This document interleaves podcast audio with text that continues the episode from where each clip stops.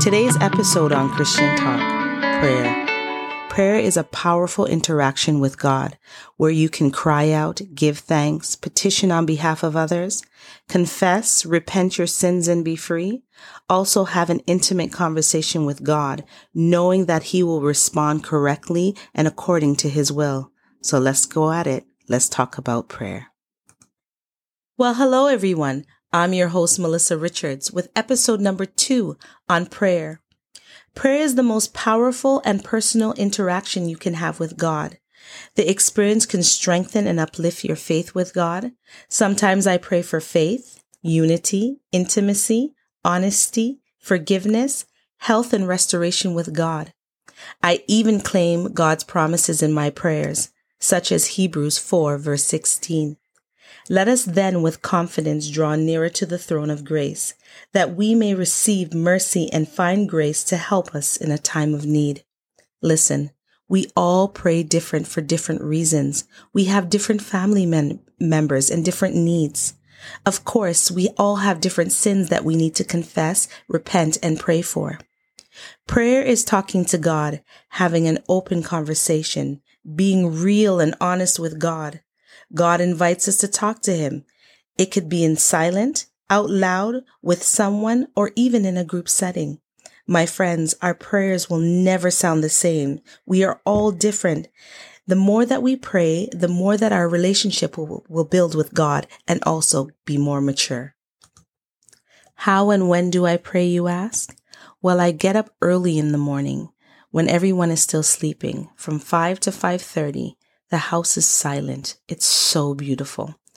I go into my prayer room where I get all comfortable on my knees and I start praying. As you can hear, I love to talk. My prayer usually takes from 20 to 45 minutes. I'm learning to also listen to the voice of God. It's been a little over 15 years since I've given my life to Jesus Christ. And let me tell you something. My prayer life has changed dramatically. Without telling you the most intimate details of my prayer life, I'm just going to cover a couple of details that I go through in my prayer, like giving thanks to God for everything, praising his name, praying for others, family members, or even my enemies, asking God to bless them and transform their life. I even claim God's promises in my prayer, asking God to transform me and help me give him glory at all times. I confess and repent my sins. I also pray throughout the day, not long as I pray in the morning. Sometimes I even just pray a sentence. I pray for others. Sometimes people will come and ask me, Melissa, can you pray for me? And of course I pray right away. That way I never forget. When I first became a Christian, I was in prison ministries. I loved it. We had so many good experiences, so many people we prayed for, so many people we met. I will never forget we met an inmate one day that came out and told us to pray for him because there was another inmate that wanted to fight him. Let me tell you, his prayer request was serious as day. Before we even started to pray, his eyes were closed, meaning let's pray now. Anyways, we prayed for him and we talked for a little while, but then he had to go back in. The next week we came back to visit him and we asked him what happened. He told us when we had left that after praying, the prison went into lockdown. And after lockdown, the inmate that wanted to fight him was no longer there. Let me tell you, God has no boundaries. You can pray and God will deliver. He will deliver you from anything just so you can know what kind of God we are serving.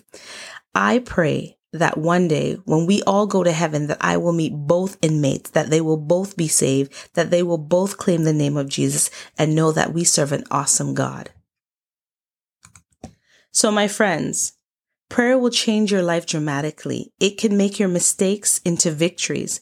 It will draw you closer to God, build your relationship like no other. So if you never started to pray, let us start praying now and grow your relationship with God. And if you are already praying, let us continue to pray and ask God to continue to strengthen our prayer life.